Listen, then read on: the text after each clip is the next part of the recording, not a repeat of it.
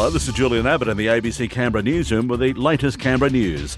A Canberra welfare cheat who claimed more than $100,000 in a single parent pension that she wasn't entitled to has been sentenced to jail in the ACT Supreme Court. Elizabeth Byrne reports. The 48 year old woman began making the claims in 2009, telling authorities she lived at her then Newcastle address with her children and no one else.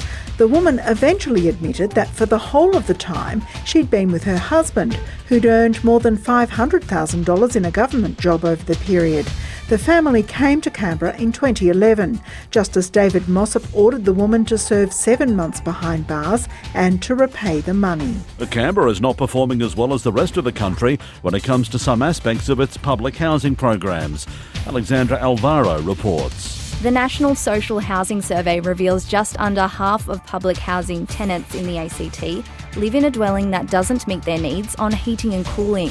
Canberrans are also less satisfied with the energy efficiency and yard space in their homes than the rest of the nation. Meanwhile, the ACT is performing better than the rest of Australia on parking space. 5% more tenants say their parking needs are met when compared to recent years. But a Canberra retiree has warned to watch out for door to door tradesmen operating in the capital after he paid $300 for shoddy roof work. Michael Inman reports. It sounded like a great deal to Mick Saunders.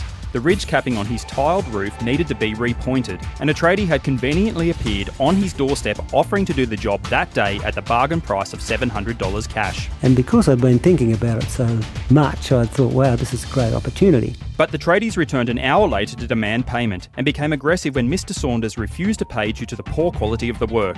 The homeowner ended up paying $300 cash and is warning Canberrans to be on guard.